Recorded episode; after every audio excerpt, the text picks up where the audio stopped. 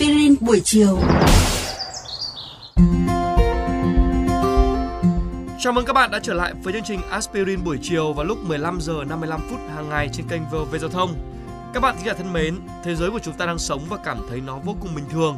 Bình thường cho đến tầm thường, không có gì đặc biệt. Cảm giác như đây vốn vẫn là cách mà nhân loại đã tồn tại qua dòng lịch sử dài đằng đẵng. Nhưng mà không, không hề đâu ạ. Chưa bao giờ nhân loại của chúng ta lại được sống trong một thế giới tinh vi và mọi thứ được thiết kế theo từng yêu cầu nhỏ nhặt nhất của chúng ta như ngày nay. Nó mang lại chúng ta sự xa hoa để quên đi bản thân mình và không còn lo lắng về sự sinh tồn, thức ăn, nơi ở, an ninh. Tất cả những điều này đều đã được coi là đương nhiên.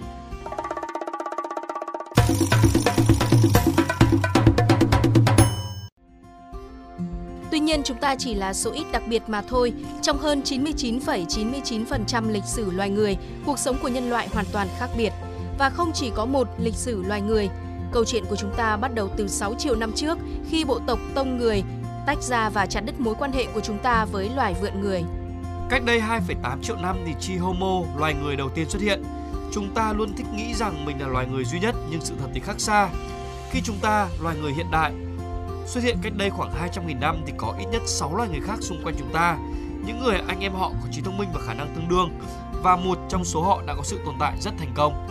Ví dụ như loài người đứng thẳng đã tồn tại được đến 2 triệu năm, gấp 10 lần sự tồn tại của loài người hiện đại chúng ta. Những cá thể cuối cùng của họ đã biến mất vào khoảng 10.000 năm trước và chúng ta thì hoàn toàn không biết cái gì đã giết chết họ. Loài người hiện đại có vài phần trăm DNA của loài người Neanderthal và các loài người khác. Tuy nhiên, sự pha trộn nhỏ bé này chắc chắn không đủ để có thể gọi chúng ta là loài hợp nhất giữa các loài. Vì vậy, chúng ta không thể biết được những anh em họ của mình biến mất bởi cuộc chiến tranh giành tài nguyên hay là đơn phương bị tuyệt diệt. Dù thế nào đi chăng nữa thì cho đến ngày nay thì chỉ còn chúng ta là loài người còn lại duy nhất.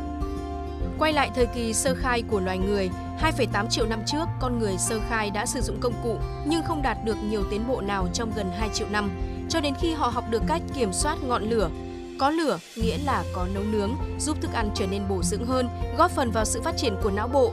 Nó cũng tạo ra ánh sáng và sự ấm áp, làm cho ngày dài hơn và mùa đông bớt đi cái giá lạnh khủng khiếp. Hơn hết là nó không chỉ khiến những kẻ săn mồi sợ hãi mà còn có thể sử dụng để săn mồi. Một đồng cỏ, một ngọn lửa quá đủ để cung cấp thức ăn, các loài động vật nhỏ, các loại hạt và củ đã được làm chín. Từ 300.000 năm trước, hầu hết các loài người khác nhau đều sống trong các xã hội săn bắn hái lượm nhỏ.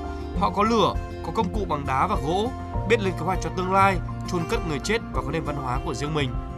Và quan trọng nhất là họ đã biết nói chuyện với nhau, có thể là một loại ngôn ngữ nguyên thủy nào đó, ít phức tạp hơn ngôn ngữ của chúng ta. Và một thời điểm nào đó khoảng 50.000 năm trước đã có một sự đổi mới bùng nổ. Các công cụ và vũ khí trở nên tinh vi hơn, văn hóa trở nên phức tạp hơn bởi vì vào thời điểm này, con người đã có một não bộ đa năng và một ngôn ngữ tiên tiến hơn để giao tiếp thông tin với nhau một cách hiệu quả cho đến từng chi tiết. Điều này cho phép một sự hợp tác chặt chẽ hơn xuất hiện và đó là điều thực sự khiến chúng ta khác biệt hoàn toàn so với bất kỳ sinh vật nào khác trên trái đất. Đúng vậy, lý do không phải là cơ thể yếu ớt hay là các giác quan kém nhạy cảm của chúng ta mà là khả năng hợp tác linh hoạt trong các nhóm lớn. Khi não bộ của chúng ta phát triển, chúng ta có thể thực hiện được điều mà cuộc sống nhân loại trước giờ chưa từng làm được. Đầu tiên đó chính là mở rộng kiến thức một cách nhanh chóng. Thứ hai là bảo tồn được kiến thức thu qua được nhiều thế hệ. Thứ ba là xây dựng trên kiến thức có được trong quá khứ để có cái nhìn sâu sắc hơn. Nghe thì có vẻ khó hiểu, nhưng lúc đó kiến thức và thông tin để truyền được từ thế hệ này sang thế hệ khác chủ yếu là thông qua di truyền mà điều này thì chẳng hề hiệu quả một chút nào. Tuy nhiên trong 40.000 năm sau đó, cuộc sống của loài người ít nhiều vẫn chẳng thay đổi, có rất ít nền tảng để xây dựng. Muốn xây một tòa nhà chọc trời mà không biết gì thì tất nhiên là khó rồi. Chúng ta dễ dàng tỏ ra thái độ kiêu ngạo với tổ tiên mình, nhưng thật sự chỉ là thiếu hiểu biết mà thôi. Loài người 50.000 năm trước là những chuyên gia sinh tồn xuất sắc. Họ có một thứ gọi là bản đồ tinh thần, chi tiết về lãnh thổ của họ, các giác quan nhạy cảm về môi trường sống. Họ biết và ghi nhớ lượng lớn thông tin về thực vật và động vật. Họ có thể tạo ra những công cụ phức tạp, đòi hỏi nhiều năm đào tạo cẩn thận và kỹ năng vận động siêu tốt. Cơ thể của họ có thể so với các vận động viên của chúng ta ngày nay chỉ bởi vì do thói quen hàng ngày của họ. Họ đã sống một cuộc sống xã hội phong phú trong bộ tộc của họ. Sinh tồn đòi hỏi nhiều kỹ năng đến mức khối lượng não trung bình của loài người hiện đại, thời kỳ đầu thậm chí còn có thể lớn hơn cả ngày nay. Chúng ta có thể biết cách sinh hoạt nhóm nhiều hơn, nhưng với tư cách cá nhân thì tổ tiên của chúng ta vượt trội hơn chúng ta rất nhiều lần. Các bạn nghĩ sao về chủ đề lần này của chương trình Aspirin buổi chiều?